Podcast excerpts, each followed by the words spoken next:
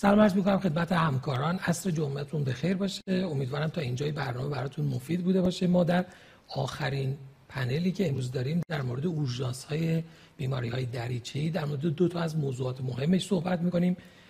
سالهای قبل در مورد مشکلات دیگه دریچه‌ای صحبت کردیم. امسال بیشتر تمرکزمون رو گذاشتیم دو تا از مواردی که در گذشته کمتر در موردش بحث شده بود. یکی بحث infective endocarditis به عنوان یکی از مهمترین مشکلات و اورژانس های قلبی عروقی که نیاز به توجه خاصی داره نیاز به شک بالینی قوی داره و خب بیماران بیماران critical ی هستن که قطعا تشخیص سریع می‌تونه کمک زیادی به بیمار برای بهبودش و پیشگیری از عوارض بکنه و بحث دوم هم بحث مربوط به دریچه های prosthetic هست. malfunction دریچه های prosthetic. باز تمرکزمون این بار بیشتر روی بحث ترومبوز در دریچه های پروستتیک هست باز شاید بیشتر تمرکز روی دریچه های مکانیکال باشه. اگرچه که سعی می‌کنیم در مورد بایو پروستتیک ولو ها هم یه صحبتی داشته باشیم. با توجه به مخاطبینی که برنامه داره عمدتا همکاران جنرال کاردیولوژیست هستن و عمدتا همکارانی که در شهرستان ها هستن. باز ما سعی کردیم که مباحث رو جوری مطرح کنیم که برای این همکاران کاربردی باشه بتونن در اورژانس ها به بیماران کمک کنن و راحتتر، سریعتر و دقیقتر به تشخیص برسن و کمک کرده باشن به بیماران باز افتخار برای من که برای این پنل در خدمت دو نفر از همکاران عزیز هستم. آقای دکتر محمدی فلوشیپ اکوکاردیوگرافی از تبریز. آقای دکتر خیلی ممنون که دعوت ما رو قبول کردید خیلی ممنونم به نام خدا منم خدمت شما و همه همکاران و اساتید محترم سلام عرض می‌کنم. انشالله که یه جلسه خیلی خوبی با هم ممنون که دعوت ما رو قبول کردید و طبق روال همیشه سعی می‌کنیم که مباحث دریچه ای رو حتما با خانم دکتر صادقی هم داشته باشیم. خانم دکتر صادقی فلوشیپ اکوکاردیوگرافی هستن از بیمارستان حضرت رسول اکرم دانشگاه علوم پزشکی ایران. مرسی خانم دکتر دعوت ما رو قبول کردید خواهش می‌کنم. بنده هم سلام عرض می‌کنم. عصر همگی بخیر امیدوارم که مباحث مفیدی رو در این سشن با حضور اساتید داشته باشیم. ان خانم دکتر مباحث سخت و معمولا می‌ذاریم برای شما که infective endocarditis اون رو دومین lecture مون داریم. اگر موافق باشید با دکتر محمدی شروع بکنیم برای approach و approach تشخیصی و درمانی در اورژانس برای بیمارانی که با prosthetic heart valve dysfunction مراجعه می‌کنن. با تمرکز عمدتا بر روی ترومبوز می‌خوایم برای شما صحبت بکنم. ما یه ویدیوی کوچیک می‌بینیم و بعد از اون برمیگردیم و با لکچر آقای دکتر محمدی شروع خواهیم کرد.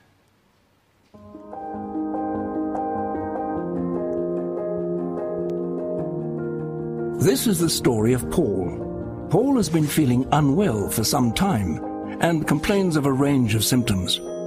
From the patient history and initial clinical findings, his doctor can see a number of possibilities, but he's most concerned about heart failure. To ensure best patient management, he performs a simple blood test right there and then this test is for NT-proBNP, a protein that can help differentiate between a cardiac and non-cardiac origin of symptoms. It's run on the Cobus H232 point-of-care system, a portable device that's quick and easy to use and gives accurate results in just 12 minutes. A reading lower than 125 picograms per milliliter means heart failure is unlikely. Unfortunately, Paul's reading is high and he is referred to a cardiologist who confirms it's heart failure.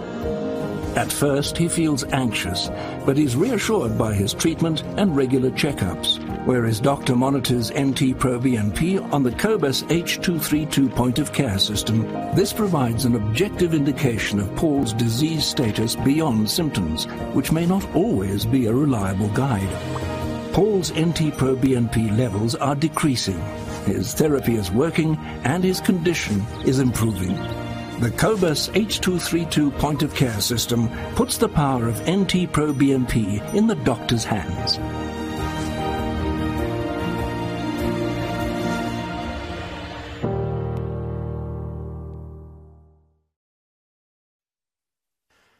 به نام خدا با عرض سلام و وقت بخیر خدمت همه اساتید و همکاران محترم موضوعی که من در خدمت شما خواهم بود. approach تشخیصی و درمانی به prosthetic valve malfunction هست. reference هایی که من مطالبم رو انتخاب کردم از آخرین guideline های ACC AHA و ESC 2021 و یه مقدار مطالبم از UpToDate 2023 هستش. هممون می‌دونیم که prosthetic valve replacement به معنای complete cure نیست. در واقع ما یه دریچه native ی که diseased هست رو از بدن خارج می‌کنیم و به جاش دریچه prosthetic ی رو وارد می‌کنیم و منتظر complication های اون باید باشیم. این complication ها عبارتند از obstruction که شامل ترومبوز و pannus است و مبحث اصلی امروز ما خواهد بود. embolic event ها bleeding prosthetic valve حالا هم para هم valvular leakage infective endocarditis و prosthetic valve dehiscence که صحبت اصلی روی ترومبوز خواهد بود. خب در مورد علائم بالینی این نکته مهم اینه که شدت این symptom ها در واقع به شدت انسداد اون دریچه ارتباط داره. یعنی هر چقدر انسداد بیشتر علائم هم بیشتر. ولی گاه هم ممکنه که علائم به شکل obstructive نباشه و ترومبوز فقط خودش رو به شکل علائم آمبولی نشون بده. حالا در مورد مکانیکال والو ها این تظاهر بیشتر به صورت اکیوت و می‌تونه ساب اکیوت هم باشه. در مورد پروستاتیک بایو پروستاتیک والو ها بیشتر به شکل در واقع ساب اکیوت است و کمتر به شکل اکیوت اتفاق میفته اون علائمی که ما ببینیم باید شک کنیم به ترومبوز در واقع هر گونه علائم تغییر در تنگی نفس علائم heart failure حتی شوک کاردیوژنیک گفتم علائم امبولی می‌تونه اتفاق بیفته یا در معاینه هر گونه تغییر در سوفل یا سوفل جدید و muffle شدن به ویژه closing sound.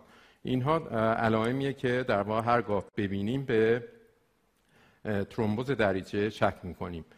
طبق توصیه ACC AHA اول از همه مریضی که عمل تعویض دریچه براش انجام شده حدود 6 هفته الی 3 ماه بعد باید یه اکوی baseline به عنوان fingerprint باید داشته باشه تا اکوهای بعدیمون رو در واقع با این اکوی baseline ما بتونیم مقایسه بکنیم. حالا این time رو چرا گذاشتم؟ به خاطر اینکه این هموگلوبینی که بعد از عمل ممکنه که افت بکنه به اون حالت اولش برگرده و به صورت کاذب ما high گرادیان رو نداشته باشیم اون روزهای اول بعد از عمل.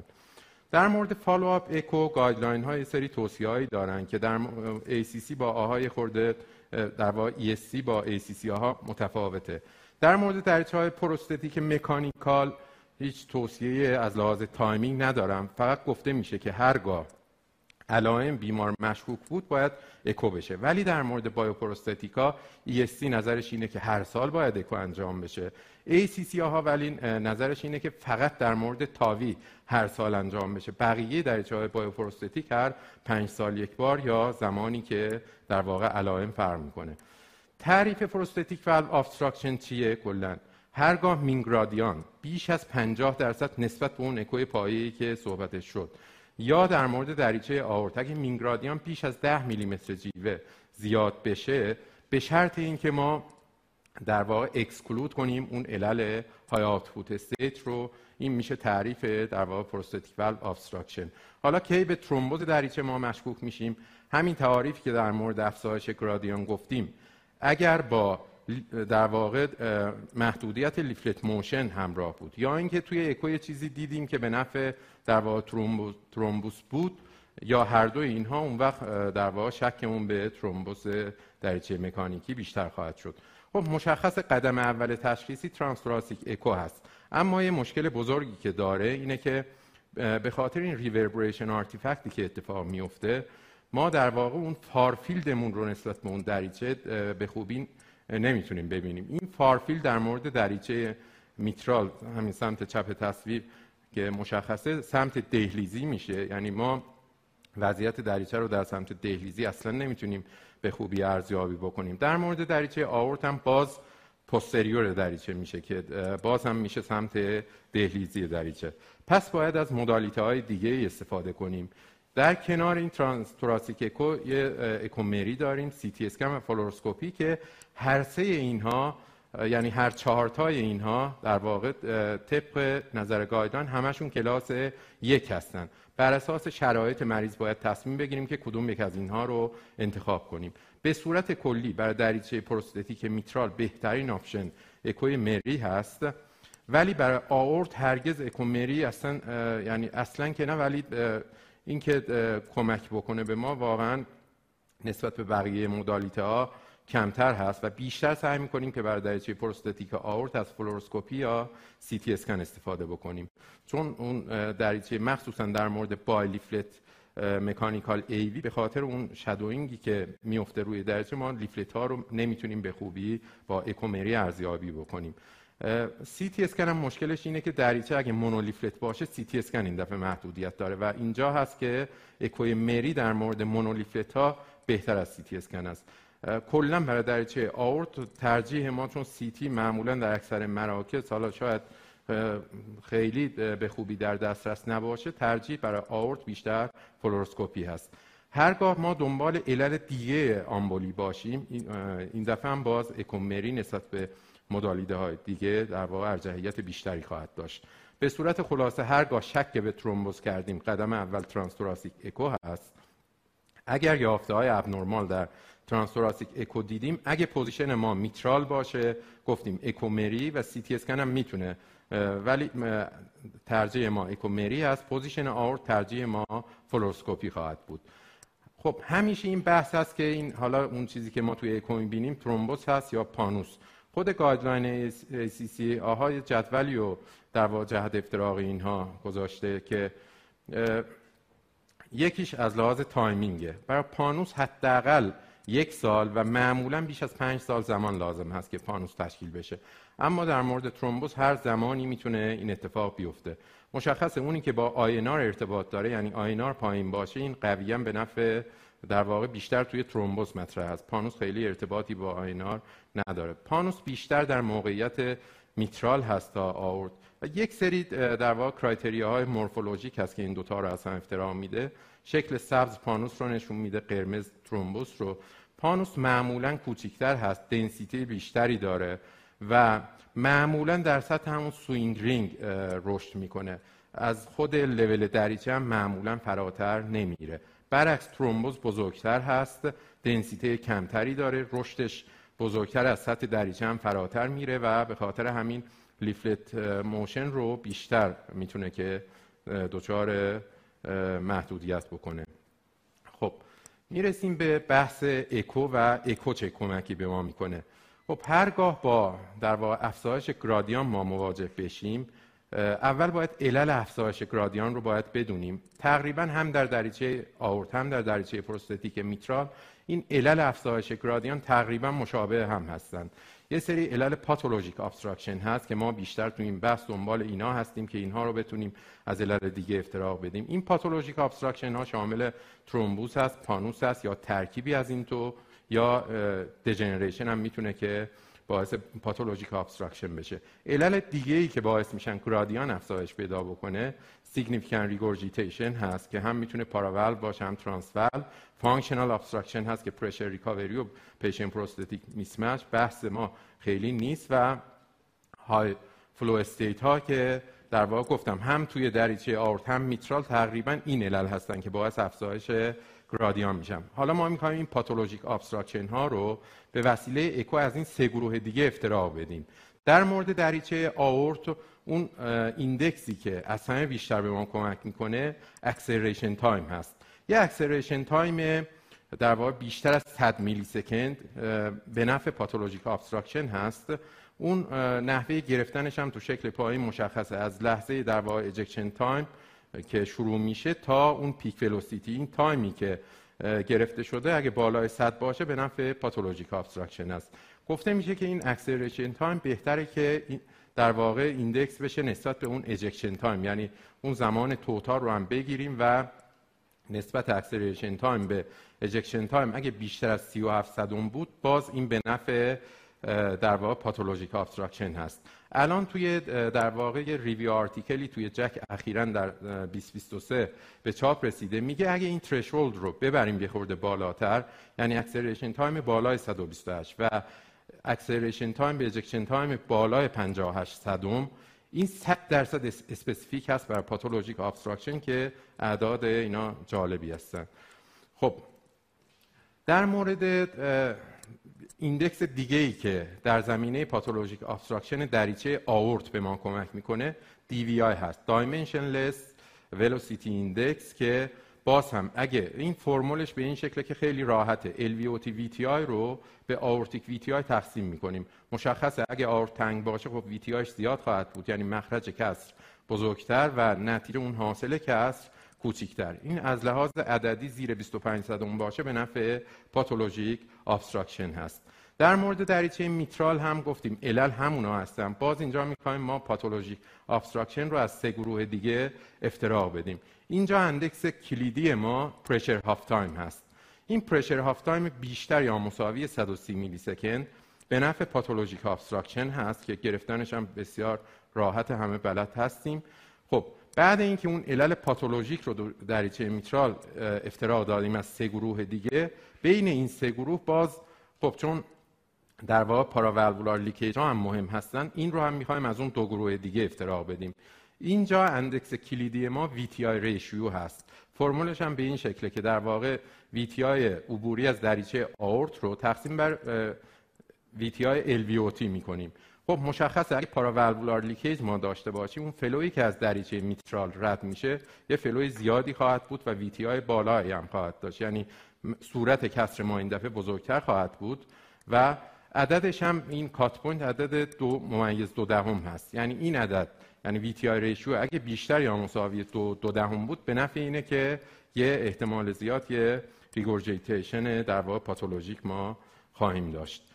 به صورت خلاصه این pathologic obstruction رو گفتیم در دریچه میترال با pressure half time و در دریچه آورت با acceleration time از علل دیگه افزایش گرادیان افتراق میدیم. خیلی جالبه که هر دوی اینها یعنی هم pressure half time هم acceleration time از جنس زمان هستند. یعنی چی؟ یعنی به صورت خیلی خلاصه یعنی دریچه ای که تنگ شده خب مدت زمان زیادی طول کشید تا این خون بتونه از این دریچه تنگ عبور بکنه. حالا در کنار این دوتا آیتم اگه یه VTI ratio رو در دریچه میترال که گفتیم این regurgitation رو افتراق میده در دریچه آورت هم این DVI رو که کمتر از 25 صدم بود که در واقع یافته کمکی هست به تشخیص پاتولوژیک obstruction این چهار تا آیتم در حد بسیار آیتم در واقع index های ساده ای هستن که یه general cardiologist هم می‌تونه از اینها استفاده بکنه و خیلی عظیمی از این تشخیص افتراقی رو با همین چهار تا در واقع index ساده بتونه که افتراق بده. در مورد درمان این mechanical valve thrombosis هرگاه این در واقع ترومبوز ما obstructive باشه و در سمت چپ باشه یعنی در های میترال و آورت اینجا دو تا option درمانی داریم یعنی جراحی و fibrinolysis که هر دوی اینها خوشبختانه الان طبق نظر guideline کلاس یک هستن. قبلا جراحی فقط کلاس یک بود. الان fibrinolysis هم کلاس یک شده و guideline خودش یه جدولی رو به ما در واقع پیشنهاد می‌کنه که کدوم رو انتخاب کنیم. برای اینکه این بهتر دیده بشه من این جدول رو خودم تفکیک کردم. یه سری معیارهای clinical ی هست. میگه که مشخص surgical risk هر چقدر پایین باشه به نفع جراحی بالا باشه به نفع fibrinolytic است function class بیمار بالا باشه به نفع جراحی است contraindication به fibrinolysis باشه به نفع جراحی recurrent valve thrombosis به نفع جراحی. علتش اینه که میگن اگه زمانی که ترومبوز recurrent باشه احتمالاً یه در واقع pannus ی در کار هست اونجا که این در واقع ترومبوز روی این pannus سوار میشه و بهتره که جراحی بشه. یه سری در واقع feature های imaging به ما کمک می‌کنه کدوم رو انتخاب کنیم. هرگاه شک ما توی اکو به سمت pannus بود جراحی ارجحه اندازه clot بزرگتر باشه یعنی بیش از 8 سانتی متر مربع جراحی ارجحه و LA ترومبوز همزمان باشه باز جراحی ارجح هست. و اگه همزمان یه بیمار اندیکاسیون جراحی دیگه ای مثل CABG و یا valvular heart disease دیگه که نیاز به جراحی باشه باز جراحی اینجا ارجح هست. من این جدول رو یه بار دیگه اینجا گذاشتم. این همیشه توی همه مراکز سوال هست دیگه. این ما کدوم رو انتخاب کنیم؟ حتی توی cath conference ها اینا همیشه میارن که کدوم رو. اولا که اینو guideline هم توصیه می‌کنه و بهتر ما هم رعایت کنیم که همیشه این رو به هارت تیم بسپاریم و خودمون تنهایی تصمیم نگیریم. همین جدول رو ببریم هارت تیم یکی یکی تیک بزنیم و نظر در واقع جمع رو بپرسیم. این دوتای اول آخرش هم مهمه. اون اکسپرتی مرکز و همچنین چویس خود بیمار هم بسیار مهمه که در واقع کدوم گزینه در واقع انتخاب بشه. و این هم نکته مهمیه که اگه قرار بود ریدوس سرجری انجام بشه بهتره که کل دریچه عوض بشه. نه فقط اون در واقع cleaning دریچه فقط لخته رو بردارن. این توصیه هست که گفته میشه که کل دریچه عوض بشه. در مورد پروتکل fibrinolytic اولا که پروتکل به شکل low dose ultra slow infusion هست یعنی 25 میلی آلتپلاز رو در از 25 ساعت تزریق می‌کنیم و بعد اینکه تموم شد یه 6 ساعت بعدش باید هپارین بگیره بیمار. این یه success rate بالای 90 درصد و embolic event و major bleeding زیر 2 درصد داره یعنی بسیار کم و بسیار پروتکل موفقی است. حالا قدم بعدی چیه؟ این نکات از UpToDate این نکته خیلی مهمیه. به محض اینکه این رو در واقع تجویز می‌کنم fibrinolytic رو سری در واقع اکوی مری می‌خوان از ما. در حالی که این اکوی transthoracic باید اول بشه علت هم داره. علتش اینه که اگر گرادیان بیمار کم شد ما باید بریم اکو مری. اگر گرادیان همچنان بالا هست نیازی به اکومری نیست. ما باید مجدد پروتکل رو تکرار بکنیم و بعد اینکه گرادیان کم شد بریم سراغ اکومری و ببینیم که این دفعه هدف از اکومری چیه؟ هدف اینه که ببینیم که آیا بالک ترومبوز کم شده یا نشده. اگه در واقع معیار موفق بودن اینه که بیش از 75 درصد این ترومبوز باید از بین رفته باشه. اگه کمتر از 75 درصدش resolve شده باشه ما باید پروتکل رو مجددا باید تکرار بکنیم. اینهایی که صحبت شد در مورد obstructive ها بودن. اگه یه ترومبوزی داشتیم سمت چپ که obstruction نداشت اینجا کارمون راحته. همون در واقع anticoagulation هست. به مدت 5 الی 7 روز و در واقع گل همون PTT مونم بین دو الی دو, دو نیم برابر به اضافه آسپرین. خب اینجا ولی دیگه قدم بعدی چیه؟ اکوی transthoracic نخواهد بود چون دیگه گرادیانی در کار نیست که ما بخوایم با اون ارزیابی بکنیم. مستقیم اکوی مری می‌کنیم ببینیم که این ترومبوز از بین رفته یا نرفته. اگه نرفته باشه که میریم سراغ fibrinolytic. اینجا ESC در مورد non-obstructive ا recommendation با کلاس دوی A داره. میگه که اگه سایز بزرگ بود یعنی بالای 10 میلیمتر همراه با آمبولی اون وقت انجام جراحی کلاس دوی A هست. این اینم از همین review article JACC 2023 هست. یه روش جدیدی که توی guideline نیست percutaneous transcatheter manipulation خیلی جالبه.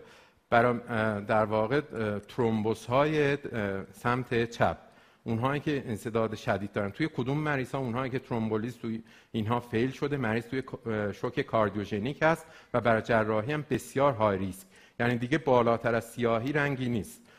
چیکار می‌کنم؟ میام با کاتتر اون leaflet ی که گیر افتاده رو در واقع manipulate می‌کنن و آزاد می‌کنن یعنی در واقع یه bridge to redo surgery هست. اگه به اصطلاح البته این کار رو با protection اون ابتدای کاروتیدا انجام میدن که خطر در واقع CVA رو کم بکنن. خب در مورد bioprosthetic هم من یک اسلایدی در واقع توضیح بدم. اولا که به شدت missed میشه چون همیشه ما فکر می‌کنیم که این به صورت late نمی‌تونه اتفاق بیفته در حالی که می‌تونه اتفاق بیفته. اگه بیمار از لحاظ hemodynamically stable باشه فقط ویتامین کا در واقع وارفارین به مدت سی روز به اضافه آسپرین بهش میدیم. اگه بیمار در شوک باشه دریچه اگه سمت چپ بود redo surgery اگه دریچه ما سمت راست بود و بیمار در شوک بود اینجا از fibrinolysis استفاده می‌کنیم. خب برسیم به case ی که به اصطلاح مطرح شده بود. یه خانم خانم 65 ساله 20 سال پیش MVR شده. اخیرا از دو هفته پیش با palpitation و DOE function class دو اومده. INR ش یک و هشت بوده. وارفارین و لوزارتان آسپرین می‌گرفته. یه فشار borderline 95 روی 65 saturation 92 درصد rale fine دو طرفه در قواعد ریه و توی ECG هم یه AF rapid response با rate 130 تا داشته. یه حالا دوست دارم که این رو بیشتر توی پنل صحبت بکنیم ولی در مورد اون INR ش یه نکته من عرض بکنم. خب مشخص این INR یک و هشته ولی فرض کنید این INR ش مثلا توی این سوال دو یک ذکر شده بود. دو... چون ما یه در واقع دیدگاهی داریم فکر می‌کنیم که اگه INR مثلا از دو یه خورده بالاتر بود خب ایدئاله دیگه مثلا دو یک خوبه دیگه این. در حالی که یه نکته مهم در مورد ریسک ترومبوز دریچه ها می‌بینیم که دو تا مؤلفه است. یکی محور عمودی هر چقدر از آورت به سمت tricuspid میریم ریسک ترومبوز زیاد میشه. چرا؟ چون tricuspid در واقع annulus گشادتری داره و velocity خون در اون ناحیه پایینتره. خطر ترومبوز توش بیشتره. توی آورت از همه کمتره. از این ورم نوع دریچه است که ریسک ترومبوز رو تعیین می‌کنه. یعنی دریچه bileaflet نسبت به generation های اون قبلی تر ترومبوز کمتری داره. یعنی بهترین ترکیبی که ما در واقع دوست داریم INR مون از بقیه پایین تر باشه دریچه که bileaflet باشه و در position آورت به شرط اینکه یه شرط داره. اون risk factor ها رو نداشته باشه. risk factor ها کدوم ها هستن؟ این چهار تا هستن. AF هست که این مریض ما داشته AF رو سابقه ترومبوامبولی قبلی hypercoagulopathy state و EF کمتر از 30 درصد. اگه همه چیز مثل این سیاره های منظومه شمسی OK باشه یعنی یه aortic position باشه دریچمون bileaflet باشه risk factor هم نداشته باشه INR goal ما دو نیم هست. هر چیزی غیر از این بود یعنی دریچه میترال بود یا AF هم. اونجا هست که INR goal INR ما باید سه باشه. پس توی این بیمار ما عدد INR حداقل باید سه می شده که یعنی منظورم اینه که اون یک و هشت اگه دو یک دو دو هم بود باز هم عدد پایین تری بود. خیلی ممنون. انشاءالله که مفید بوده باشه.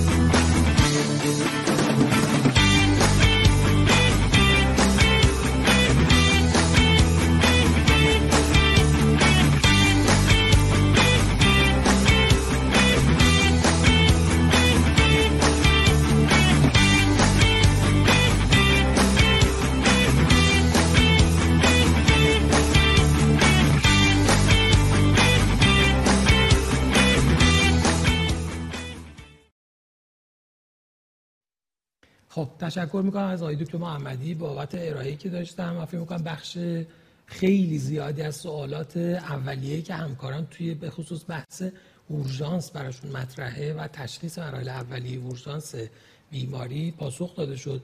بالاخره تعداد زیادی از این بیماران در شهرستان ها به همکاران مراجعه می‌کنن با علائمی که شاید خیلی علائم تیپیک و specific نباشه و فقط بررسی یه سری معیارهای ساده acceleration time pressure half time یا حالا ریشیوی میترال به LVOT و این طرف هم های اندازه گیریش به راحتی می‌تونه بخش زیادی از سوالاتشون رو برطرف کنه. خب به ممکنه بیمار نیاز به ارزیابی های بیشتر و دقیق تری هم داشته باشه که خب شاید اون دیگه نیاز به ارجاع بیماران داشته باشه. ولی همین که بشه این قسمت از کار بیماران رو انجام داد خیلی مهمه.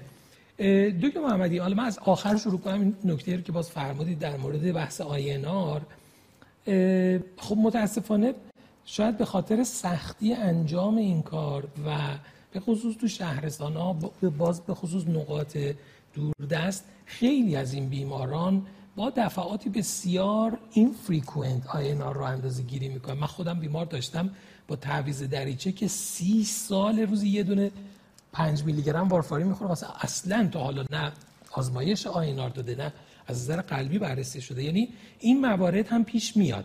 و دقیقا اون چیزی که فرمودید خب باید توضیح داده بشه برای بیمار که این اهمیت داره. از اون بر هم معیارهایی که برای تعیین goal INR مون هست خیلی اهمیت زیادی داره. دریچه آورت رو ما همیشه به عنوان اینکه ریسک کمتری داره شاید دست کم می‌گیریم ولی باید حواسمون باشه. خب خیلی تعداد بیمارانی که با position دریچه آورت bileaflet دریچه دارن ولی AF دارن LV dysfunction دارن. یعنی بیمارانی که همزمان با اون مشکلی دارن باید خاطرمون باشه که باید حتما INR ی تقریبا مشابه position میترال داشته باشن. دکتر من یه سوال می‌خوام در اول شروعش بپرسم. حالا مطالب رو اکثرا شما گفتید بعد من نظر خانم دکترم می‌پرسم در مورد بقیه نکات. گاهاً presentation این بیماران با یک امبولیه یعنی مثلا بیمار با stroke مراجعه کرده. handle کردن شرایط اورژانس این مریض چجوری میشه؟ خب ببینین که این اولا که شایعترین بین امبولیا شایعترینش همین CVA هست. دقیقا. اتفاقی که میفته. خب ادامهش رو ما باید در واقع اینجا از سرویس نورولوژی هم ما می‌تونیم که کمک بگیریم. یعنی اون به اصطلاح اگه در اوایل کار باشه و کنتراندیکاسیون های دریافت fibrinolytic نباشه ما می‌تونیم سریعا اون کد حالا یه کد مشابه 247 اونا هم دارن. دقیقا. اونو در واقع سریع فعال بکنیم. اگه اون کمتر از 4 و نیم ساعت به دست ما رسیده باشه که چون به اصطلاح گفتم اگه کنتراندیکاسیون نداشته باشه به این شکل manage بکنیم. وگر نه دیگه اگه این time رو از دست بدیم باید روتین این شرایط مریض خود شرایط خیلی وخیم میشه. بله. تجربه داشتید خودتون از case مشابه این شکلی؟ حالا واقعیتش تو اون time های ابتدایی نه. اینکه ما بتونیم یه کمک درست حسابی بله بکنیم نه. مدلی ما خانم دکتر شما تجربه از case های این شکلی داشتی؟ که thrombolytic بگیرن؟ که مریض با CVA مراجعه کنه. حالا تو چه بله این که هستش دیگه. بالاخره همونجور که خودتون فرمودین ما در شرایطی زندگی می‌کنیم که واقعیتش اینه که شاید یه بخشیش اشکال و پیتفال از جانب ما پزشکاست. چون اهمیت داروی وارفارین اهمیت آنتیکواگولان اهمیت چک پیتی رو به بیمارانمون آموزش نمیدیم. نوعا یه نسخه می نویسیم میدیم دست بیمار و بیمار هم نمی‌دونه که با این نسخه چی کار بکنه. ما یه کمی متفاوت تر در حقیقت علائم بالینی رو می‌بینیم. و به همین علت هم هستش که خیلی وقتا چون خود درمانی های اولی هم میشه توی گولد در حقیقت اون golden time ی که واسه thrombolytic و CVA هستش به دست ما نمی‌رسه.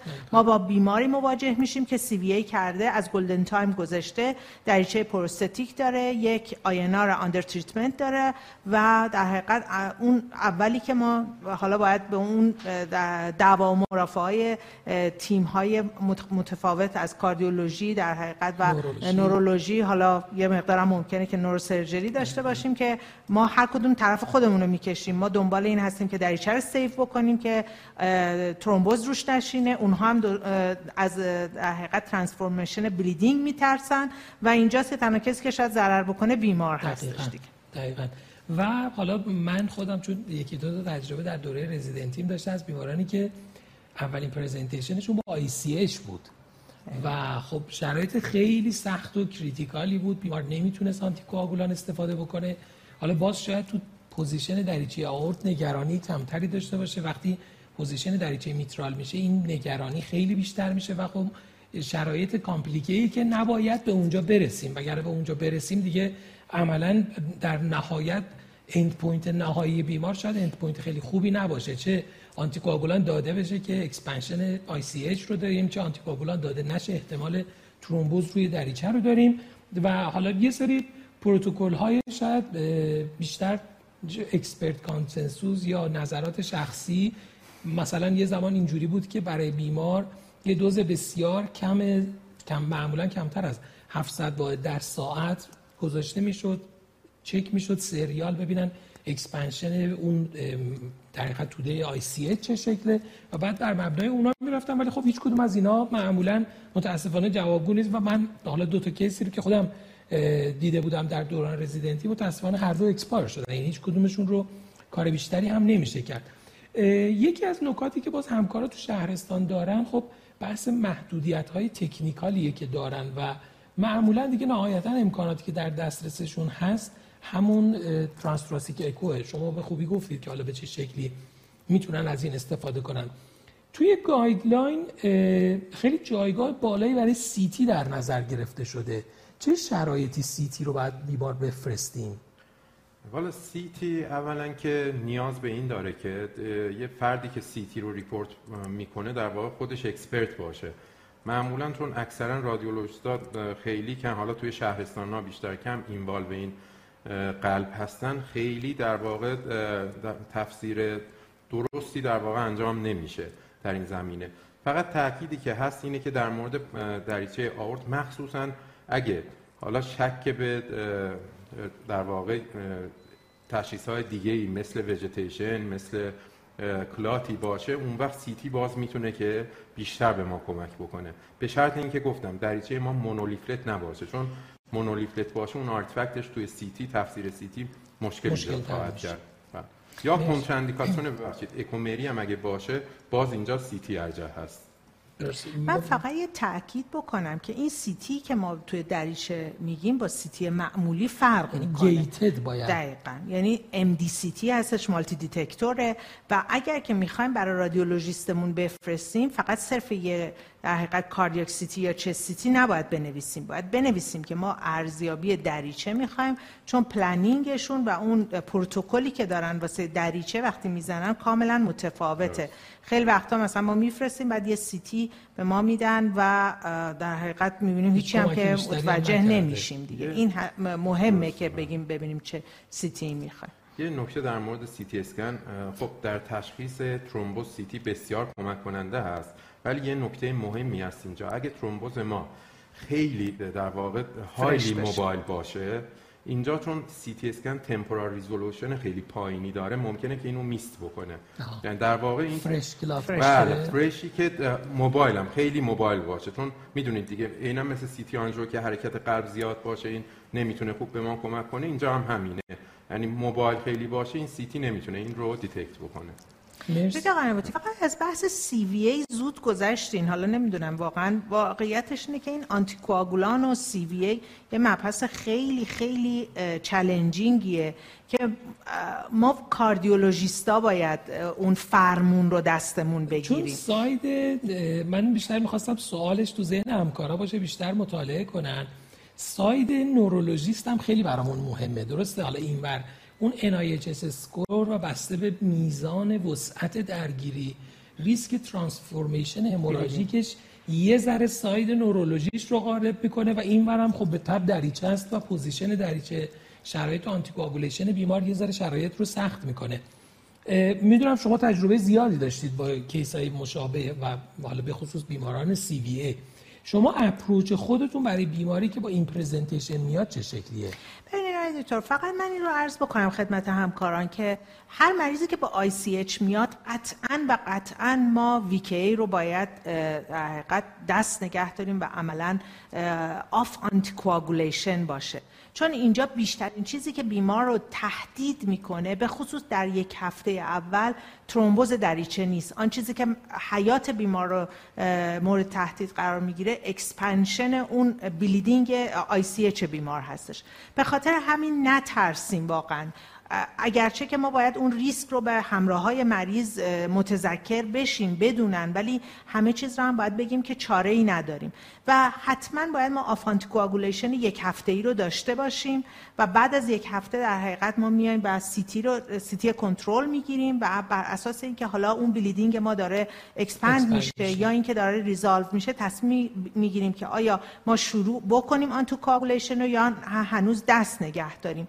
ولی این یک هفته اول و شاید حتی بعضی وقتا این رو به دو هفته هم در حقیقت میان expand می‌کنن. off anticoagulation من خواهشم اینه که تنها نکته ای که در حقیقت فقط همه guideline ها میگن پروفلاکسی DVT هستش که مجاز هستیم تو ICH اش بدیم.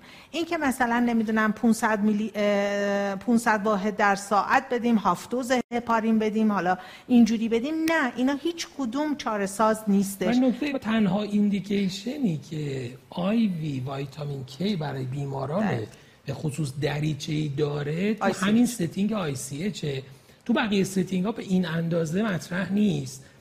و یه حداقل یک هفته خواهم که فرمودن تا دو هفته بیمار off anticoagulation serial imaging مغزی برای بررسی expansion. و بعد از اون زمان حالا من دوز فکر کنم اشتباه یعنی بعد گفتم.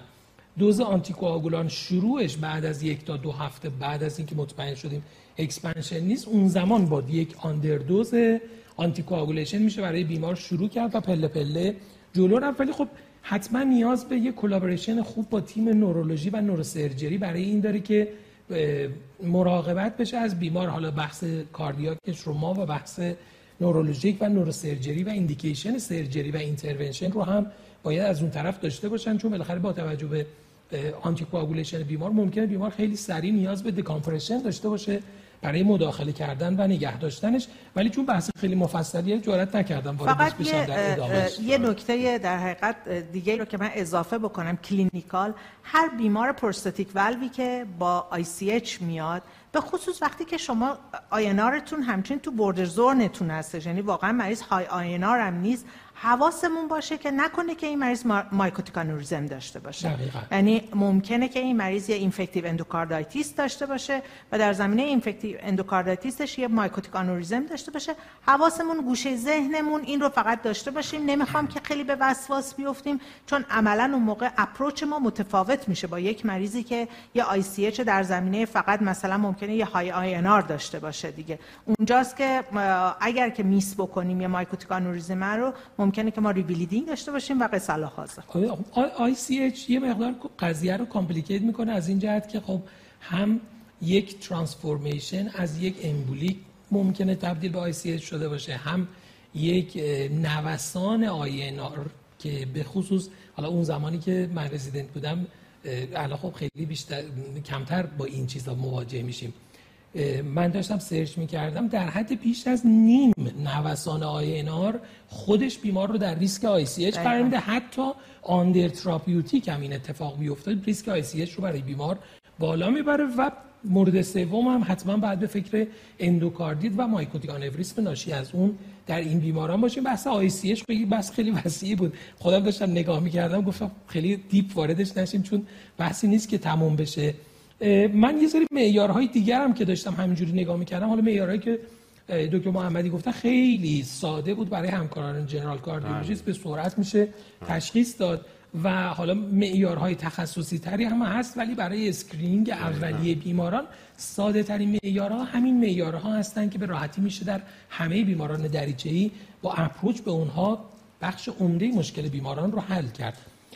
بحث fibrinolytic therapy هم در guideline جدید جایگاه خیلی خوبی پیدا بله، کرد یعنی بله. قبلا خب سمت چپ هر وقت ترومبوز داشتیم کلا بیمار باید برای surgery بعد اقدام می‌کرد مگر اینکه بیمار functional class های خیلی پایین سایز clot خیلی پایین داشت که اون موقع بیشتر رو آنتی کوآگولان بس بود و fibrinolytic عمدتا مربوط به سمت راست بود ولی خوشبختانه البته علی رغم guideline European guideline European به نسبت American اینقدر.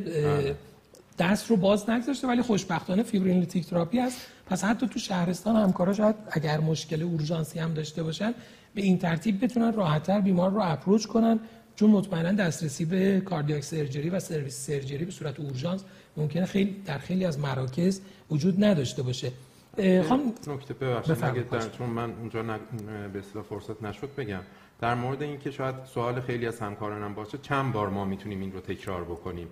این رو اگه ultra slow infusion باشه یعنی همین که گفتیم 25 میلی رو در طی 25 ساعت می‌تونیم تا 8 بار تکرار بکنیم.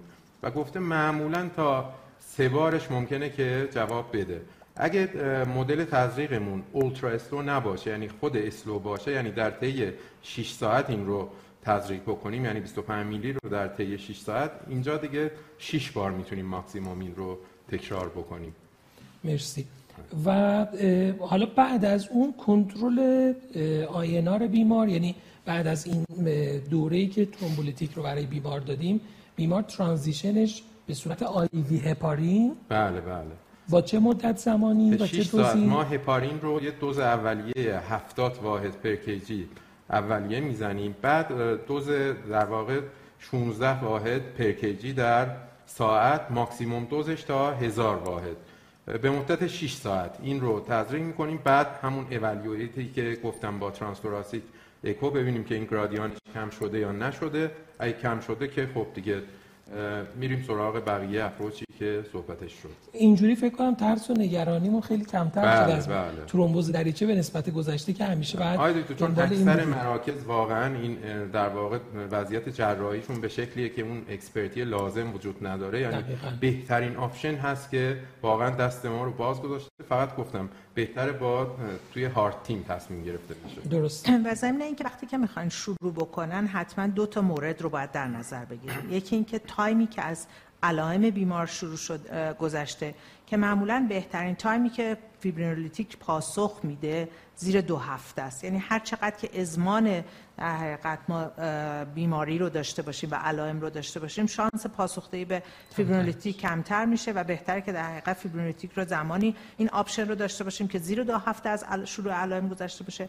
و دیگه اینکه حتما حواسمون باشه که به INR دیگه.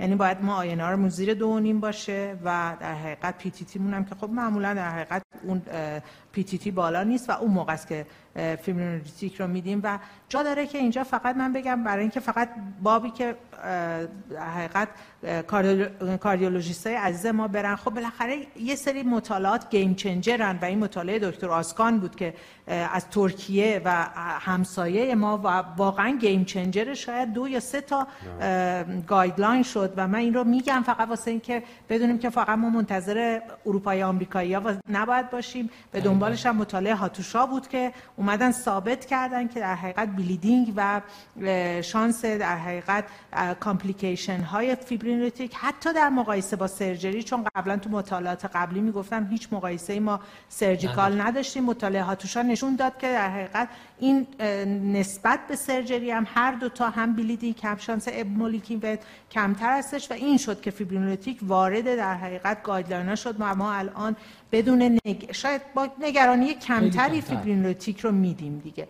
و راجب right side هم که در حقیقت عملا fibrinolytic و خیلی هم توی timing نریم توی right side چون واقعا pannus formation توی right side کمتر مطرحه و واسه همین چون بیشتر thrombus هستش یکمی با دست بازتر مریض رو thrombolytic بدیم. دقیقا. خب ما بحث حالا prosthetic valve malfunction بحث مفصلیه بحث ما فقط ترومبوزش رو صحبت کردیم. چون اگه بخواستیم وارد بقیه مواردش بشیم سخت می‌شد. خود بحث pannus approach به pannus خودش بحث مفصلی میشه که خب به طبع چون جز شرایط اورژانس نیست critical نیست برای بیماران به طبع و فرصت بیشتری هم میشه بیمار بررسی بشه refer بشه و ارزیابی لازم برای بیمار انجام بشه و خب با دردسر کمتری حداقل توی setting اورژانس برای بیماران همراه هست. بخش دوم صحبت رو در مورد دقیقا تشخیص و درمان infective endocarditis در setting اورژانس خواهیم داشت مداخلات اولیه و ابتدایی که در این بیماران انجام بشه به خصوص setting ها و شرایط critical ی که بیمار با infective endocarditis مراجعه می‌کنه و مداخلات ما در این شرایط می‌تونه باعث نجات جان بیمار بشه. این قسمت رو خانم دکتر هاش صادقی بعد از یه transition ویدیویی کوتاه در خدمتشون خواهیم بود که در مورد infective endocarditis برای ما lecture خواهند داشت.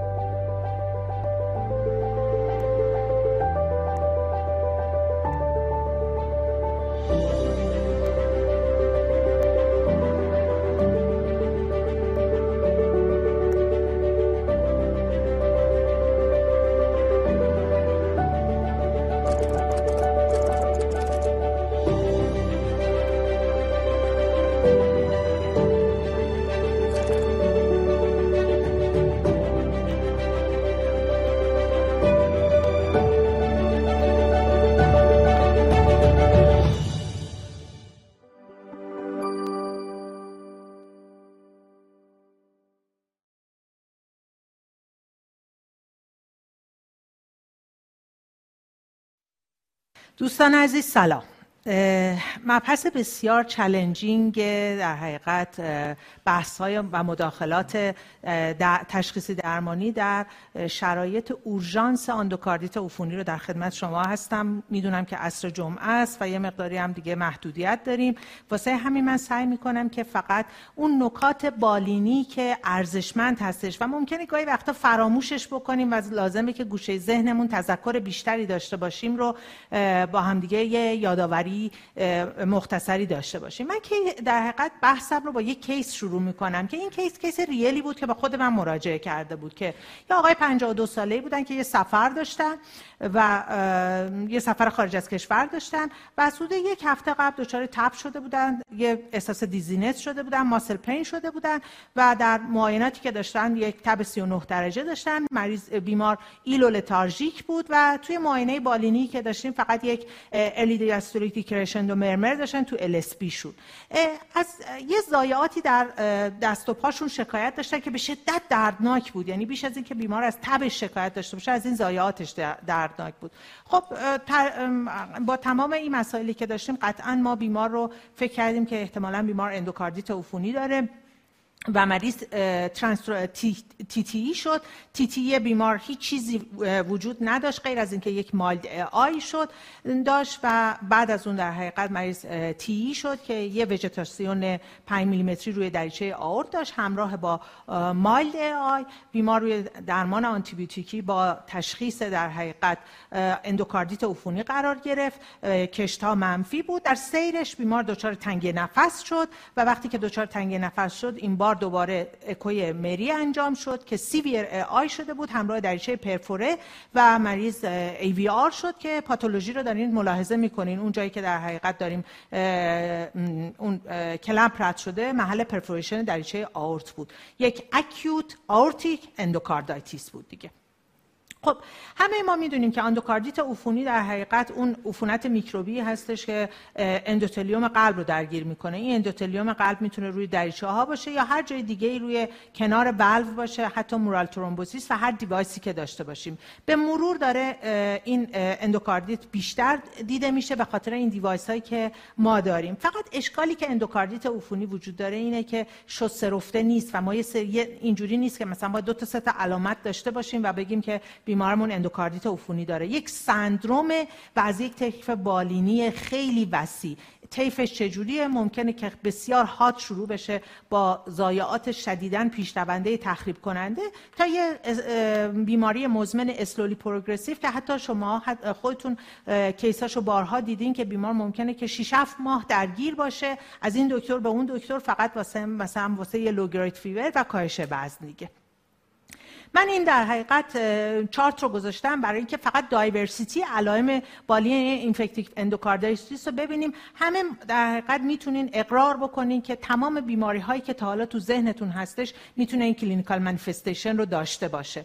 و حتی organ involvement هر جایی رو که فکر می‌کنین از سیستم CNS spleen lung skin هر جایی رو که فکر بکنین گرفتار می‌کنه. پس ما گرفتارتر از این بیماری برای اینکه باید در طیف وسیع بیماری و با این تنوع علائم بالینی که بیمار به ما مراجعه می‌کنه باید infective endocarditis رو تشخیص بدیم.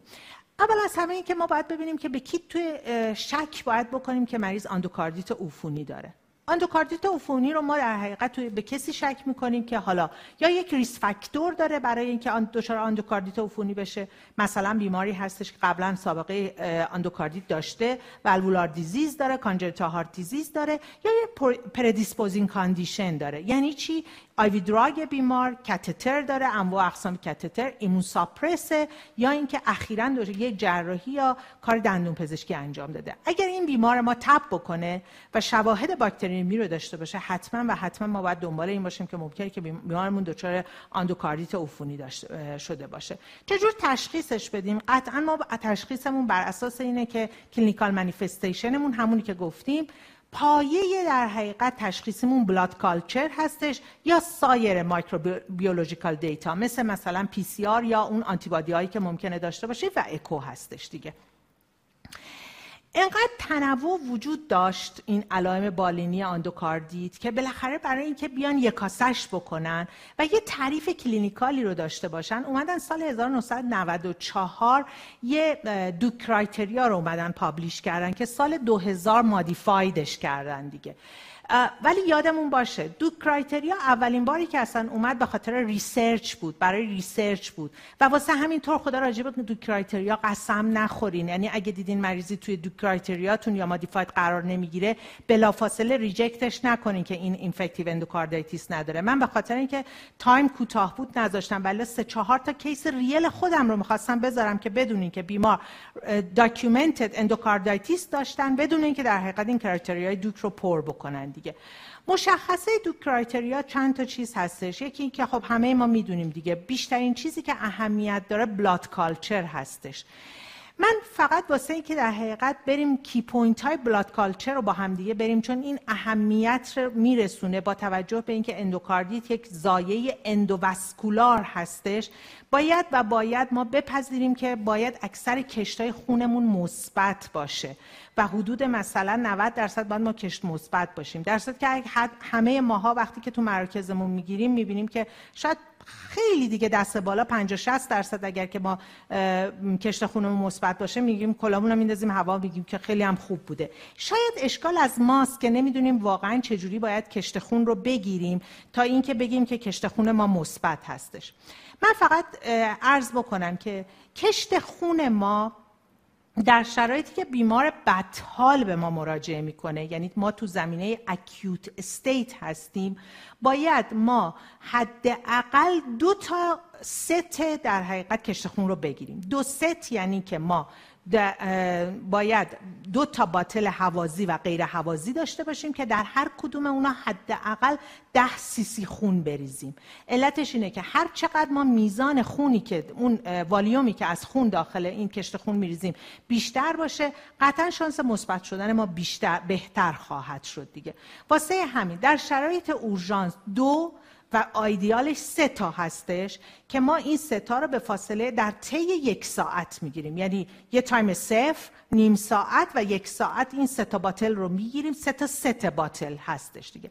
اگر ما دو تا bottle می‌گیریم دو تا ست می‌گیریم یعنی شرایط انقدر اورژانسی که نمی‌تونیم که بریم به سمت اینکه در حقیقت صبر بکنیم که کشت خون بیشتری بگیریم شما دو تا ست می‌گیرین یعنی در حقیقت دو بار می‌گیرین ولی این دو بارتون به این صورت هستش که 6 تا bottle دارین. یعنی در هر باری که دارین می‌گیرین دو تاش هوازی و یه غیر هوازی و مجموعتون 6 تا bottle میشه و بر می‌گیرین. اگر بیمار به شما اجازه میده و شرایطتون شرایط مساعدی هستش و timing دارین بهتره که شما در, در حقیقت سه یا چهار تا حداقل سه و بیشتر از سه یا چهار تا بگیرین که اولی و آخریش در حقیقت بیشتر از یک ساعت فاصله داشته باشه از همدیگه و خیلی وقتا میگن که اگر شما قراره که کمتر بکنین بهتره که بیش از دوازده ساعت time تون فاصله داشته باشه برای کشت خون. علتش هم اینه که شما در حقیقت می‌خواین که بگین که برای اندوکاردیت می‌خواین بگین من یک persistent bacteremia دارم و فقط contamination نیست.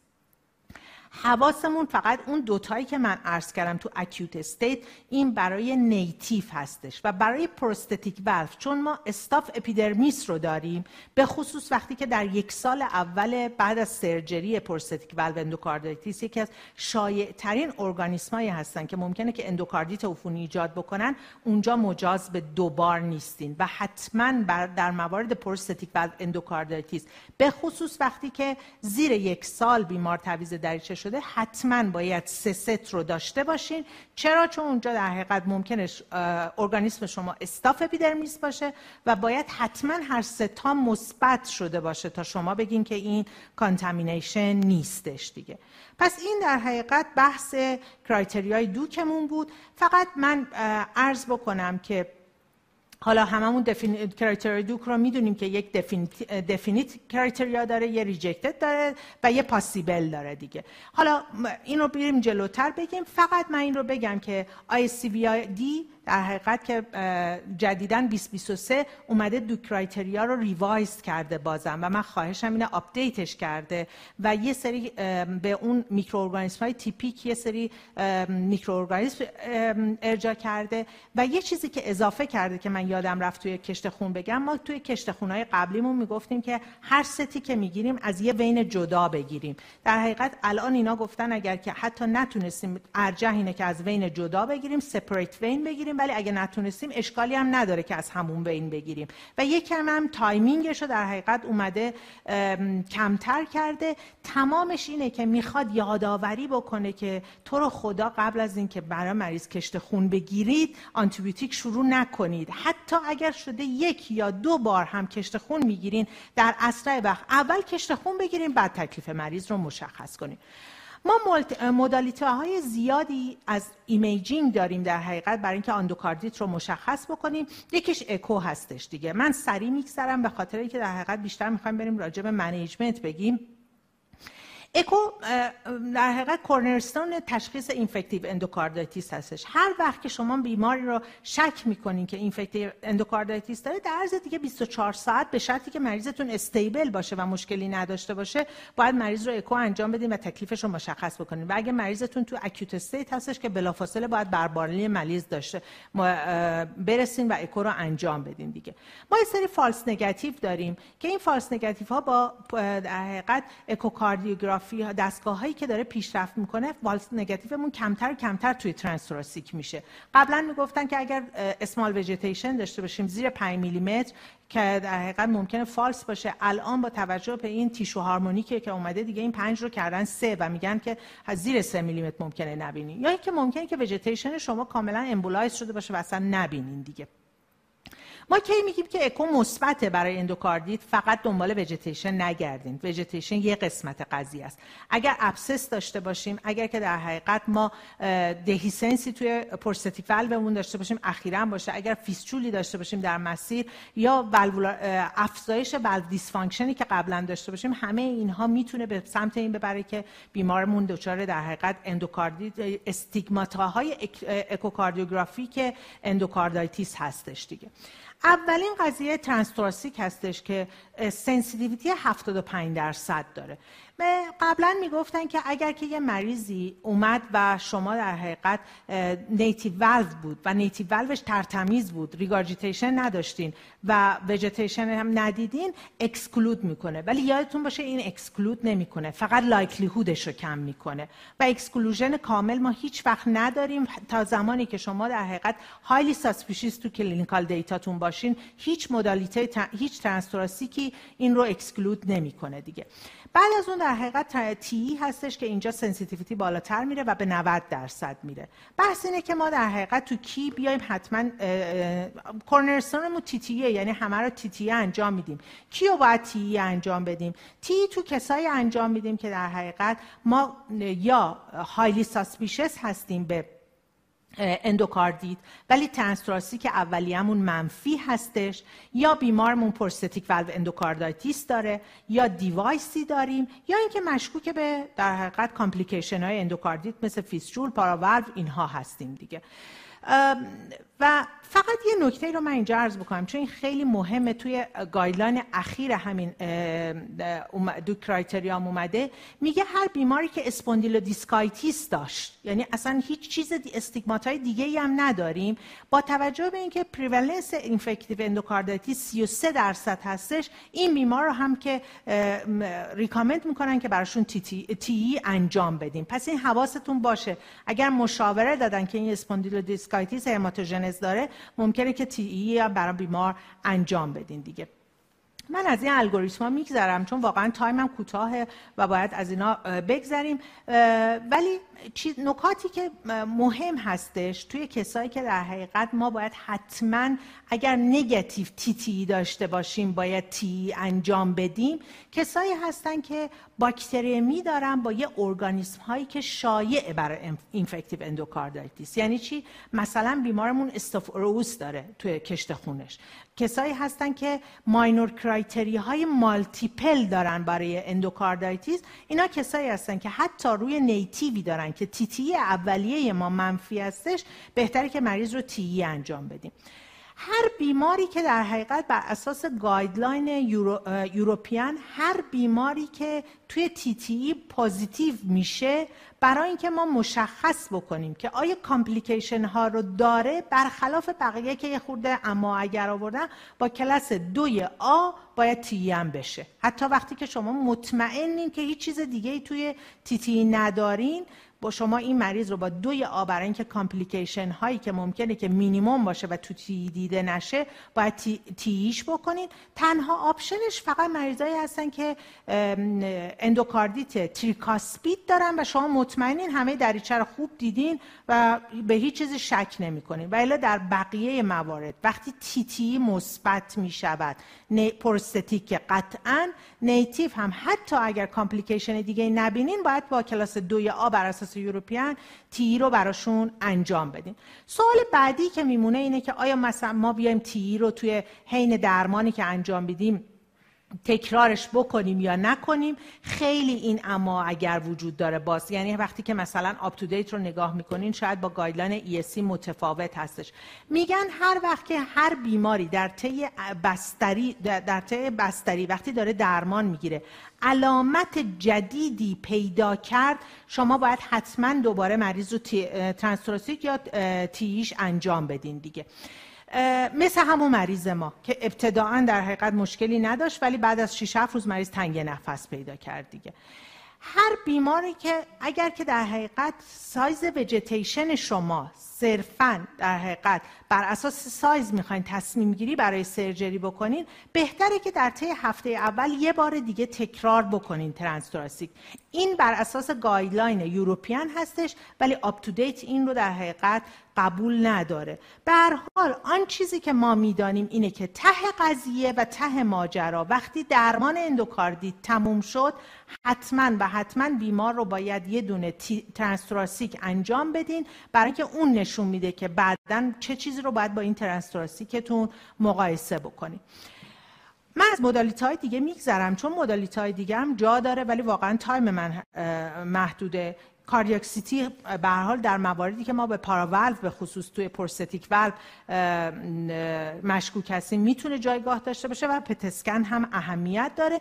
یه جاهای دیگه که الان توی minor criteria ها اضافه شده اینه که بیماری که هیچ درگیری brain ی نداره علامتی نداره. وقتی شما شک می‌کنین به اندوکاردیت و واقعا نمی‌تونین ثابتش کنین می‌تونین حتی از brain MRI استفاده بکنین. برای اینکه اون embolic هایی که asymptomatic هستن می‌تونه به عنوان یک minor criteria اضافه بشه. حالا ما در حقیقت تشخیص دادیم اندوکاردیت رو چه کار باید برای درمانش بکنیم. خب قطعا این هستش که اول از همه باید بیایم که به سرعت آنتی شروع بکنیم برای اینکه اون complication همون رو کمتر بکنیم. دومی مسئله اینه که antithrombotic تکلیفش چی میشه؟ واقعا مریضی که اندوکاردیت داره و حالا می‌خوایم بهش antithrombotic بدیم چی کار باید بکنیم؟ اگر ما در حقیقت یک device ی داریم که فکر می‌کنیم اون device باعث infection هستش حتی فکر نکنیم هم اون device هستش کنارش هستش باید اون device هایی که implanted هستن همه خارج بشن و نهایتا اینکه باید مشخص بکنیم که آیا ما اندیکاسیونی واسه surgery داریم یا نداریم دیگه. برای آنتیبیوتیک لطفا خیلی خوبه که ما باید حتما یه endocarditis team داشته باشیم. دکتر قنواتی من شما یه چند دقیقه اضافه ترم time می‌گیرم. ببخشید. چون خیلی نکات مهمی تو این هستش. درسته که ما آنتیبیوتیک رو باید به دست در حقیقت متخصص عفونیمون بسپریم. ولی من باید جسارتا عرض بکنم که واقعیتش اینه که اندوکاردیت اون چیزی که اهمیت بالینیش رو کاردیولوژیست می‌دونه. و واقع واقعا شاید اون تنظیم آنتیبیوتیک ها رو باید خودمون هدایت بکنیم حداقل با اون تیمی که داریم دیگه. شروع آنتیبیوتیکمون آنتیبیوتیک انتخاب می‌کنیم. قطعا بر اساس اون پاتوژنی هستش که توی blood culture ما در حقیقت پیدا میشه. پس با این باز اهمیت Duke criteria رو برای ما نشون میده. چرا؟ چون Duke criteria فقط به ما یادآوری می‌کنه که یادمون باشه که قبل از هر هر شروع آنتیبیوتیک blood culture رو داشته باشیم. اگر که بخوایم که آنتیبیوتیک رو اون duration ش رو در نظر بگیریم خاطرمون باشه که ما هر وقت که کشت خون می‌گیریم ببخشید آنتیبیوتیک رو شروع می‌کنیم حتما باید ما در سیر بستریمون و در سیر آنتیبیوتیک تراپیمون هر 24 تا 48 ساعت کشتمون رو تکرار بکنیم. چرا؟ چون ما دیوریشنمون از زمانی شروع میشه که کشت خونمون منفی شده باشه نه از زمان استارت آنتیبیوتیکمون. یعنی شما ممکنه که از الان صفر شروع کرده باشین ولی روز هفتم در حقیقت کشت خون شما منفی شده باشه. پس اون هفت روز اولیه اوت میشه از دیوریشن شما و از زمانی که حساب میشه که کشت خون شما منفی شده باشه دیگه. من یه نکته دیگر رو هم راجع به کشت خون فقط عرض بکنم. شما وقتی کشت خون رو می‌گیرین لطفا به آزمایشگاه بفرمایید که من مشکوک به اندوکاردایتیس هستم و بعد از 48 ساعت کشت خون شما رو اوت نکنه. شما کشت خونتون باید تا پنج روز باقی بمونه. اگه و معمولا اون چیزی که من عرض کردم که ما به اون 90 درصد نمی‌رسیم چون این نکات ظریف رو در حقیقت دقت نمی کنیم دیگه. بعد از پنج روز اگر کشت خون شما کماکان منفی بود احتیاجی نیست که در حقیقت subculture بگیرین. اینجاست که باید برین سراغ اون آنتیبادیا. یعنی اگر که شما در جایی هستین که مثلا endemic کوکسیلا هستین endemic بارتونلا هستین endemic بروسلا هستین برین سراغ اون آنتیبادی های اون سری هستش که باید برین بسنجین. و یا حتی در جاهایی که TB هستش میگن حتی حواستون به TB هم باشه دیگه. پس ما شروع آنتیبیوتیکمون بر اساس در حقیقت کشت خونمون هستش. یه جاهایی هستش که ما مجبوریم که بیمارمون بدحاله و مجبوریم empiric شروع بکنیم دیگه.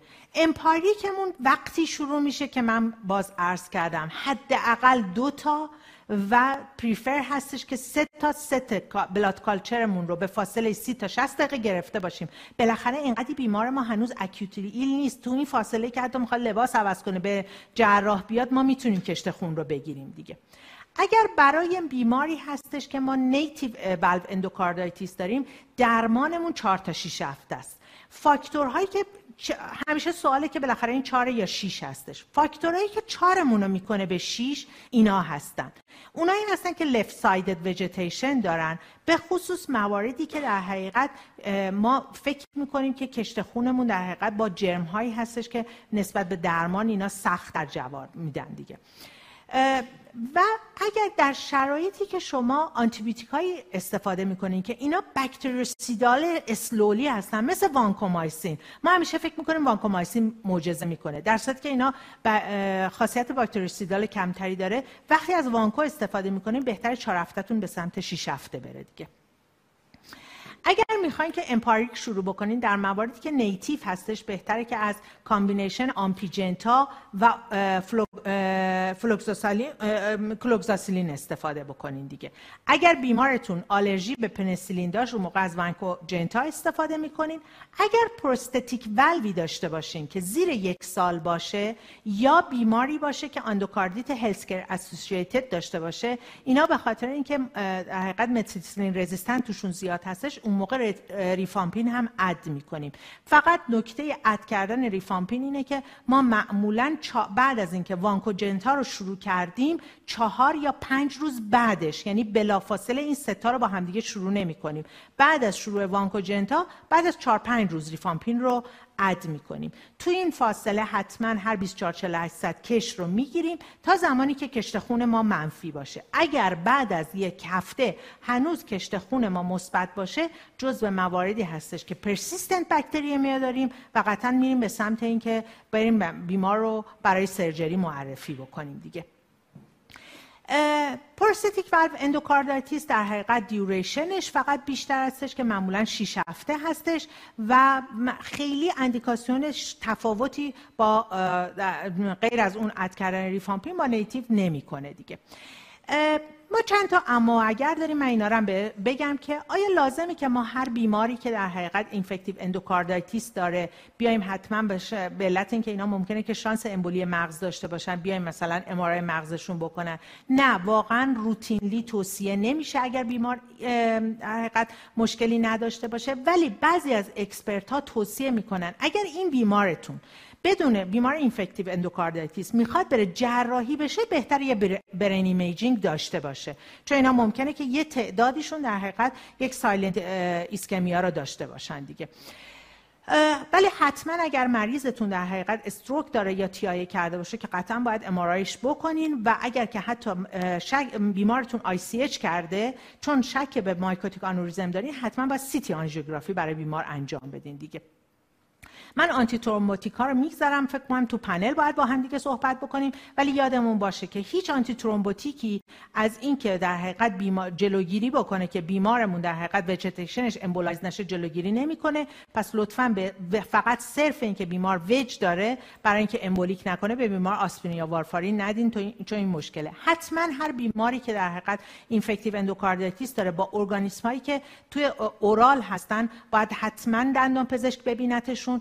و جالبه که باید حتما توصیه میشه که فقط یه معاینه ساده نیست. حتما باید اینا عکس های در حقیقت پیشرفته بگیرن چون و بهتره که اون کارهای اقدامات دندان پزشکیشون هم زمانی انجام بشه که بیمارتون داره آنتیبیوتیک رو می‌گیره. هر بیماری که دیوایس داره باید دیوایسش در بیاد.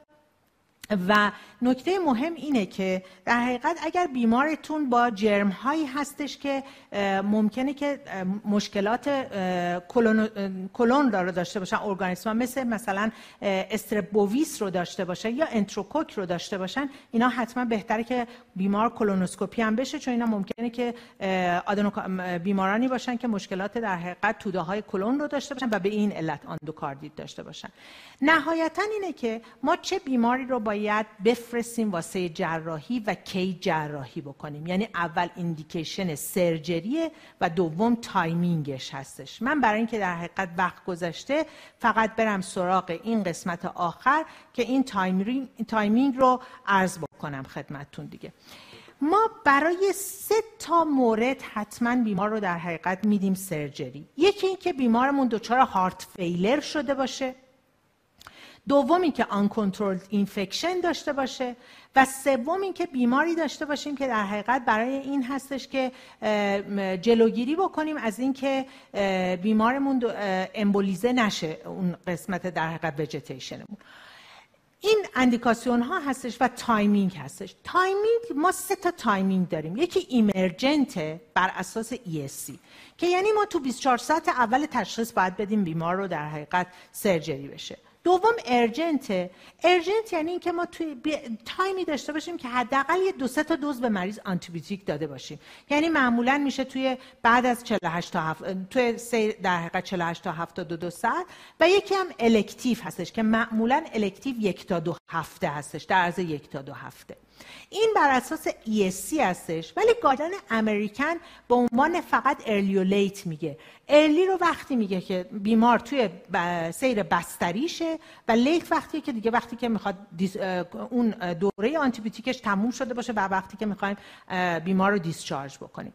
تنها emergent یعنی تنها جایی که emergent ه و یعنی همون توی 24 ساعت اول ما خیلی time ی نداریم فقط همون یه دوز به مریض آنتیبیوتیک میدیم. وقتی هستش که بیمارمون حالا یا native یا prosthetic valve endocarditis داره که acute regurgitation یا obstruction ی داره که یا مریضمون تو refractory pulmonary edema س یا شوک کاردیوژنیک. تمام. بقیه heart failure ها میرن تو urgent که جالبه که این رو بدونین که باز بر اساس اینکه بیمارمون function class یک و دو هستش یا سه هستش بین ESC با همدیگه یک کمی متفاوت هستش.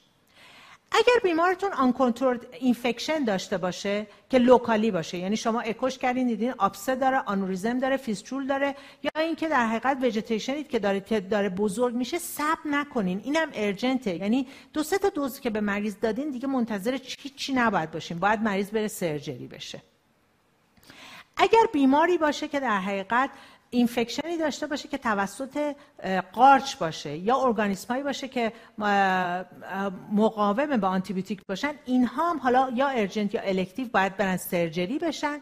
persistent bacteremia یعنی وقتی که ما بعد از هفت روز هنوز هم ما کشت خونمون مثبت باشه باز هم باید بره و surgery بشه. و نهایتا prosthetic valve ها هستن که این prosthetic valve اگر که بیماری باشه که صرفا فقط و فقط استاف باشه یا non-HACEK که gram negative هم باشه حتی اگر بیمار complication دیگه هم نداشته باشه اینا کسایی هستن که باید urgent elective باز هم برن دریچهشون تعویض بشود دیگه. من این آخری هم بگم و تموم بکنم که راجع به size vegetation هستش. چون همه ما در حقیقت نگرانیمون از size vegetation ی هستش که نکنه الان بیمارمون embolic باشه. اون چیزی که مریضامون خیلی بعدا می‌بینن و شاکی میشن این سیویه که sequel می‌ذاره دیگه. اگر ما بیماری داشته باشیم که یه وژتیشن بیشتر از ده میلیمتری داشته باشه که اندیکاسیون دیگه ای هم کنارش واسه surgery داشته باشه. یعنی مثلا مریضمون در حقیقت کنارش مثلا یه severe MR هم داره severe AI هم داره. این دیگه قطعا دیگه صبر نکنیم. قطعا بدیمش همون موقع توی در عرض کمتر از یک هفته بدیم که surgery بشه دیگه. اگر بیماری باشه که ریکارنت امبولای داشته باشه یعنی بیش از یه دونه داشته باشه و اون هم بیشتر وجتیشن بیشتر از 10 میلیمتر پرسیستن این هم باز باید ارجنت باشه دیگه. بیمارانی که در حقیقت تو این دوتا نیستن اگر صرفا فقط سایزش بیشتر از سی میلیمتر باشه و هیچ اندیکاسیونی نداشته باشه با دوی آ بیشتر به صورت ارجنت. یعنی باز زیر یک هفته بدیم سرجری و اگر بیش از 15 میلیمتر باشه با دوی بی. تهش اینه که من خودم وقتی که واقعا بیماری باشه که بیشتر از 15 میلیمتر باشه و هایلی موبایل باشه و به خصوص اگر کشت خون من استاف باشه و به خصوص اگر روی دریچه میترال هم باشه واقعا بیمار رو برای سرجری میفرستم دیگه.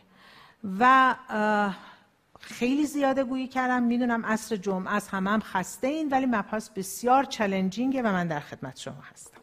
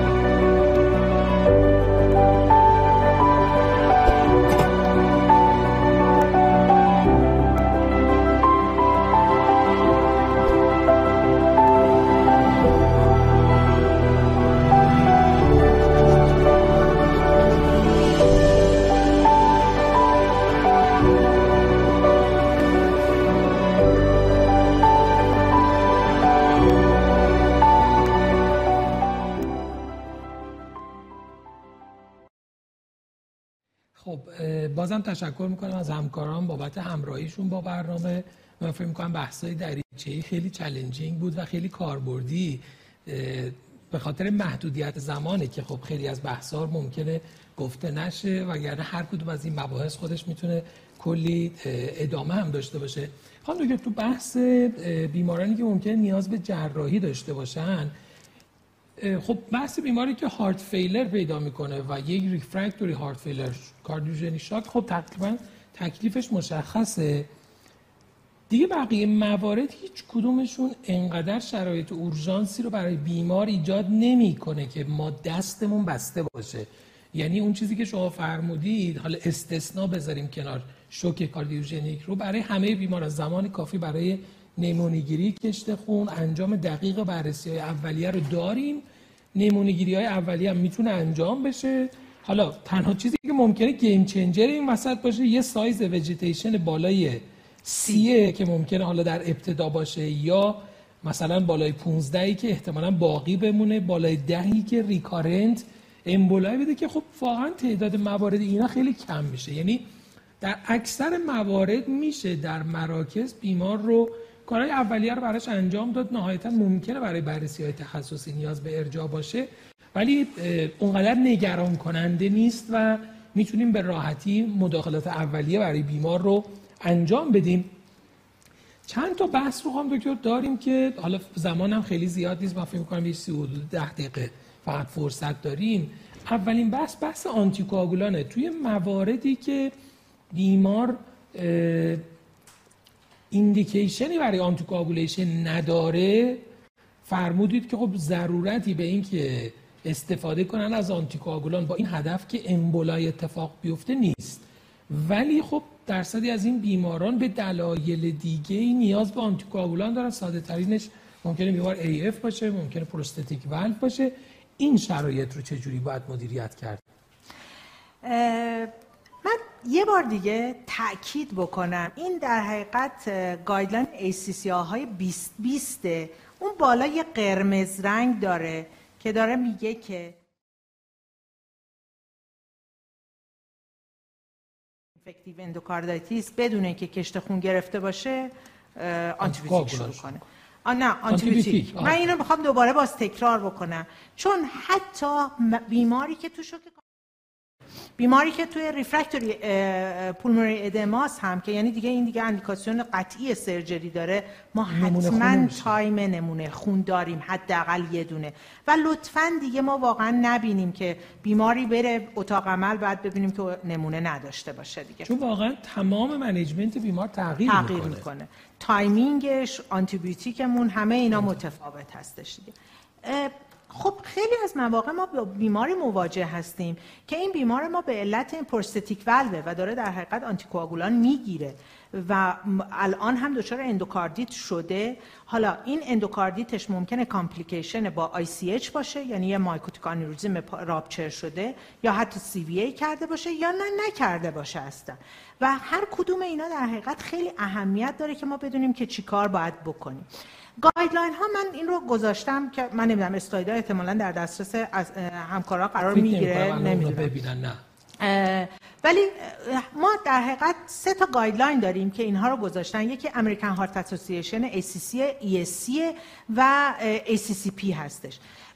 ACCP یه خورده دست رو در حقیقت باز گذاشت consensus خود در حقیقت پزشکا.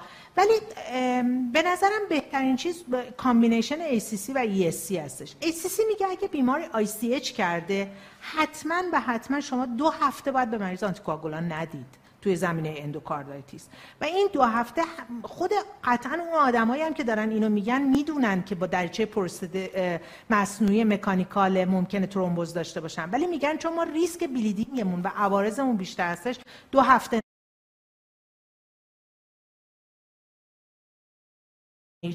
میگه اول با unfractionated heparin که در حقیقت شما می‌تونین تو دستتون هستش دوزش و antidote داره شروع بکنین و بعد برین روی VKA در مواردی که CVA داریم CVA embolic اینو یه خورده میاره ESC میاره پایینتر دست پایینتر می‌گیره. ESC به جای دو هفته یک تا دو هفته رو می‌گیره دیگه. و میگه اگر شما یک در حقیقت ICH دارین یا یه CVA embolic ی دارین که وسعتش بزرگه یک تا دو هفته در anticoagulation به مریض ندین. بعد از اون بر اساس شرایط بیمارتون با unfractionated heparin شروع کنید در مواردی که شما اصلا CVA ندارین مریضتون فقط با اندوکاردیت هستش و وارفارین استفاده می‌کنه اینا رو هم میگن که بهتره که شما وقتی بیمار رو بستری می‌کنین. چون توی هفته اول به خصوص وقتی آنتیبیوتیک شروع می‌کنین تا آنتیبیوتیک اثر بکنه و شرایط مریض رو stable بکنه نمی‌دونین که شرایط مریضتون چجوریه اصلا به اتاق عمل می‌رسه نمی‌رسه و اصلا embolic می...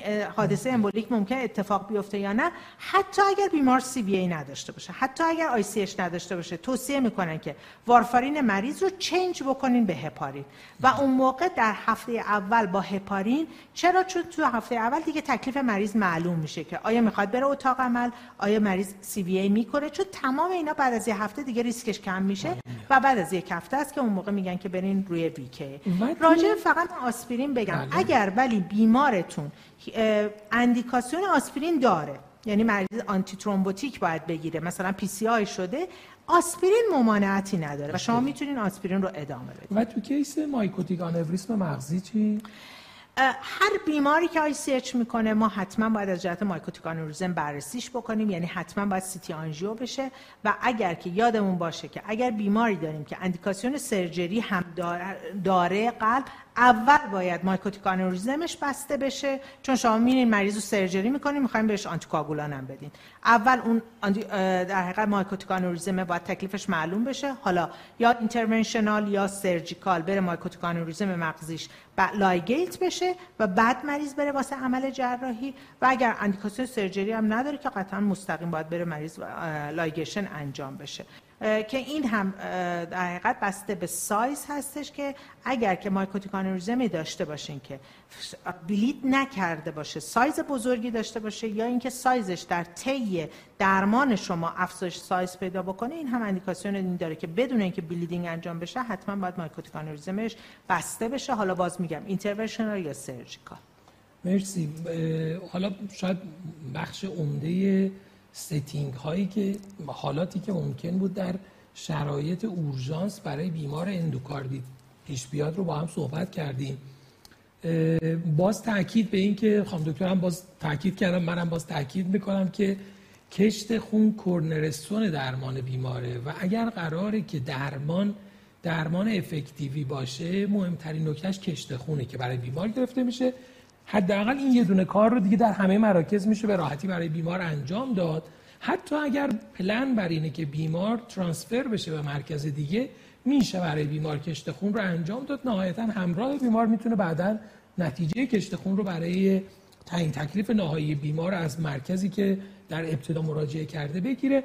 این از این جهت اهمیت داره که باز خانم دکتر تاکیدم کردن. منم به خاطر همین گذاشتم مجددا بگم که کشت خون بسیار مهمه. حالا شرایطش به خصوص در شرایطی که ممکنه شرایط نرمالی باشه. شما بیمار استیبل فرصت دارید. بتونید حالا دو سه چهار یا تعداد بیشتری نمونه خون بگیرید ولی حتی در اورژانس ترین حالت هم قبل از تجویز آنتیبیوتیک حتما کشت خون بیمار رو داشته باشیم مباحث اصلی رو که حالا در این زمینه مطرح بود خواهم که گفتیم. ما متاسفانه به خاطر محدودیت زمان دیگه فکر نمی کنم بیشتر از این بتونیم. نکته خیلی کوتاه. حتما بفرمایید. در رابطه با همین prosthetic valve همراه با اندوکاردیت بگم البته خانم دکتر فرمودن. یکی اینکه انتظار نداشته باشیم در حضور پروستاتیک ولو یه وجتیشن کامل واضح ببینیم. چون خیلی وقتا به شکل پری والولار آبسس خودش رو نشون بده. این من می‌خوام تاکید کنم این رو. و نکته بعدی اینکه توی اینایی که پروستاتیک ولو دارن خب حتما وارفارین می‌گیرن. یه تداخل بسیار شدیدی بین وارفارین و ریفامپین هست. اینو حتما یاد ما اخیرا همین دو سه هفته پیش مریضی داشتیم که ریفامپین روزی سه تا بهش وارفارین می‌دادیم INR ش همچنان زیر یک بود. یعنی این ریفامپین رو بعد اینکه قطع کردیم این کامل درست شد. این حتما حواسمون به تداخل ریفامپین و وارفارین باشه. دقیقا. یعنی در ادامه درمانشون به خصوص اونجایی که می‌خواد بیمار ترخیص بشه و درمان دارویی طولانی مدت داره میره روی oral agent خب تداخل‌ها و interaction های دارویی رو باید تو ذهن داشته باشیم که بشه آخر اگر که می‌دونم که همه خستن ولی اندوکاردیت management ش اندوکاردیت تیمه. یعنی هیچ پزشکی نمی‌تواند بگوید که من به تنهایی اندوکاردیت رو درمان می‌کنم. این تیم حتما یک در حقیقت کاردیولوژیست می‌خواد یه echocardiologist می‌خواد یه cardiac surgeon حداقلش هست و یک متخصص عفونی. چون هر کدوم اینها باید در یک قسمتی از مجموعه اندوکاردی تیم رو بگیرن و این اون بیماری از اندوکاردی جون سالم به در می‌بره که واقعا یک تیم اپروچ داشته باشه. تا اینکه فقط ما یک مشاوره عفونی بدیم که بعدم به امان خدا و مریض رو بسپاریم. خیلی ممنونم از شما خانم دکتر آی دکتر خیلی سپاسگزارم. می‌دونم که همکاران حتما سوالات زیادی دارن نکات زیادی هست که براشون سوال هست. ما امیدواریم که بتونیم باز تو برنامه های دیگه به این موارد برسیم ولی سعی کردیم اکثر مواردی رو که اورژانس هستن و سوالات زیادی در موردش هست در موردش صحبت بکنیم. همکارانی که در بخش کویز شرکت کرده بودن ما مسابقه رو داشتیم که همکاران قرار بود که از بین سوالاتی که در بخش کاردیو سیگنال در دیلی کاردیولوژی مطرح شده بود در کویزی شرکت کردن که شرکت محترم آرنا اسپانسر یک جایزه خیلی خوب هم براشون بود. یعنی قرار بود که یه آیپد همراه با اشتراک یک ساله پروفشنال ESC رو هم یکی از همکاران بدن. ما تا روز دوشنبه انشالله امروز البته نوبت مدت پاسخی تمام شده. ما روز دوشنبه در سوشیال میدیای دیلی کاردیولوژی برنده مسابقه رو اعلام خواهیم کرد که همکارانی که در این مسابقه شرکت کردن انشالله روز دوشنبه در جریان قرار می‌گیرن که برنده شدن یا به کس دیگه هدیه خواهد شد. امیدوارم که برنامه برای شما مفید بوده باشه. خیلی خوشحالم از اینکه تونستیم سومین سال این برنامه رو برگزار کنیم و به امید سال آینده که بتونیم با برنامه دیگه در خدمت شما باشیم. خدا نگهدار.